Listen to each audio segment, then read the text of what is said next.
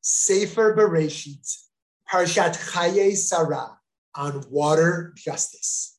Parshat Chaye Sarah, or the life of Sarah, begins counterintuitively by telling of Sarah's death.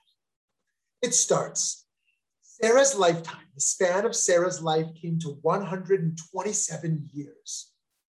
Sarah died in the land of Canaan, and Abraham proceeded to mourn for Sarah and to bewail her. Abraham then honors Sarah with a proper burial, and at the end of this parsha, Abraham himself is buried with her.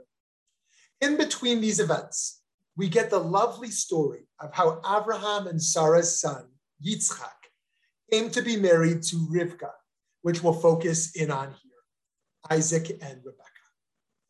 In chapter 24, Abraham, not wanting his son to be matched with a Canaanite, sends his senior servant Eliezer to the land of Abraham's birth to find Yitzchak a wife. In this Torah portion, the person is simply called the servant, but he's generally assumed to be the same Eliezer, the one in charge of Abraham's household from Parshat Lech Lecha.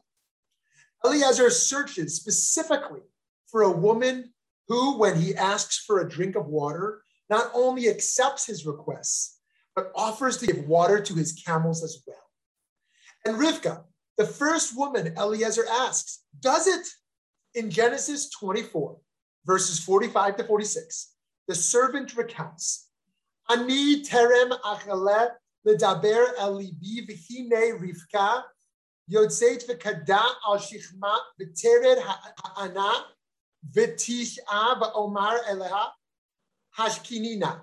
I had scarcely finished praying in my heart when Rebecca came out with her jar on her shoulder and went down to the spring and drew. And I said to her, Please give me a drink.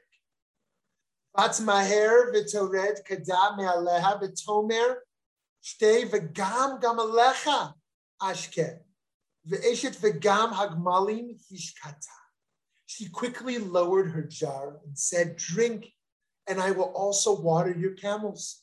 So I drank, and she also watered the camels. This is going above and beyond with kindness, is the very reason why Rivka is chosen to be a matriarch.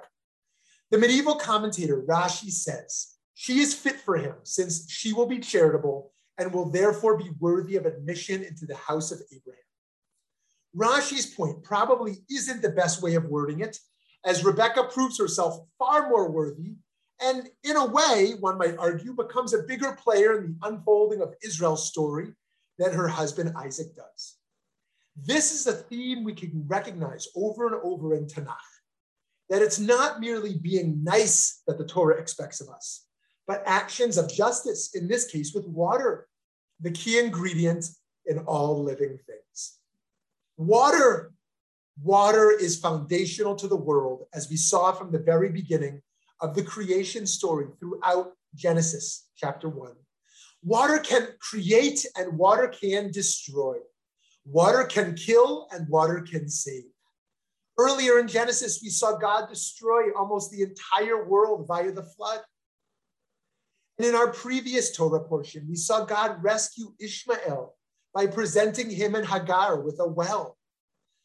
Later in the crossing of the Red Sea, God's command of the waters simultaneously saves the Israelites and drowns the Egyptians. At the event's conclusion, Moses and his people sing, I will sing to the Lord, for God has triumphed, glorious, triumphed gloriously. Horse and driver, God has hurled into the sea. And in the reward and punishment theology of Deuteronomy, the result of Israel heeding God's commandments is rain for its crops, while the outcome of disobeying is drought. It says, And you shall soon perish from the good land that the Lord is assigning to you. Water also plays a central part in Jewish practice. And in these rituals, water represents the antithesis of, de- of death.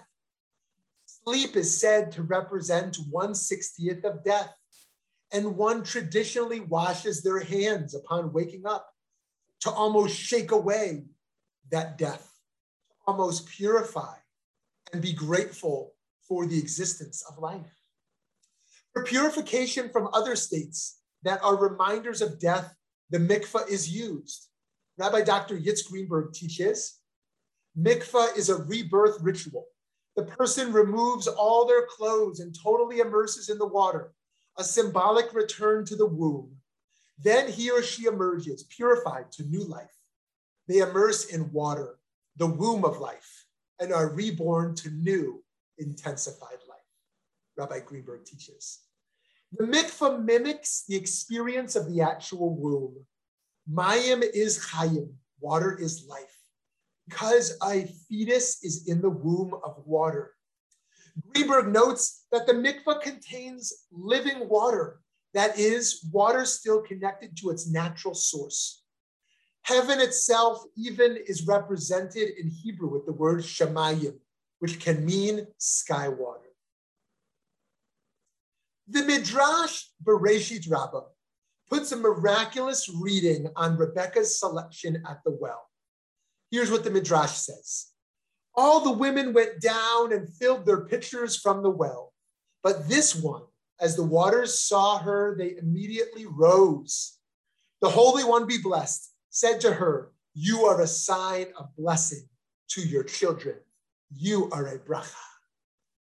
The Talmudic tractate, Ta'anit, tells of another supernatural well, saying the Israelites had water with them during the Exodus, thanks to Miriam.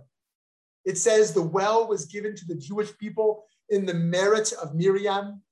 When Miriam died, the well disappeared.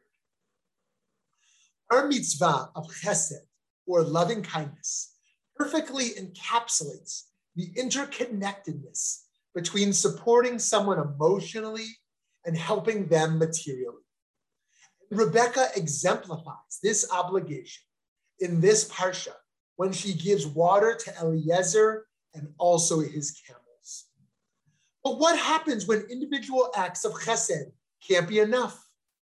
According to the World Health Organization, some 2.2 billion people around the world do not have safely managed drinking water services. 4.2 billion people do not have safely managed sanitation services. And 3 billion people lack basic hand washing facilities. We don't have to go far. In Flint, Michigan, lead in the water caused a five year crisis regarding the water's drinkability and exposed thousands of children to the long term effects of lead poisoning. In the face of climate change, droughts pose substantial problems to both people and animals. Down here at the US Mexico border, refugees and asylees are trekking through the desert, desperate for access to water. Friends, the Torah makes it clear that access to clean water is a basic human need, and that it is a basic human duty to provide water to those who don't have it. And the scale of this problem demands not just one person like our foremother, Rebecca, but thousands. This summer at Arizona Jews for Justice, an initiative run by Valley Beit Midrash, we gave over a thousand gallons of much needed water to Arizona's unsheltered population.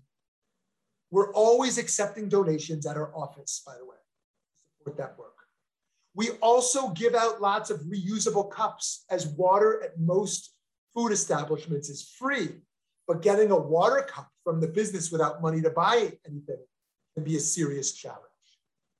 However, water justice is a global issue. And the problem is much, much worse in poorer countries in the global south.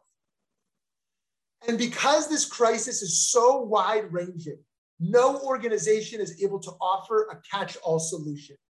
Still, we can follow the model of Rebecca, and when someone seeks our help, provide above and beyond what is asked of us. Ultimately, what Rebecca demonstrates in this parsha is her willingness to love, something Isaac is able to reciprocate. Chapter 24 ends, quote, Isaac then brought her into the tent of his mother Sarah and he took Rebekah as his wife. Isaac loved her and thus found comfort after his mother's Friends, may we too, in Rebecca's merit and memory, commit our loves to acts of kindness and justice. May our gratitude for clean water inspire us to advocate for water justice near and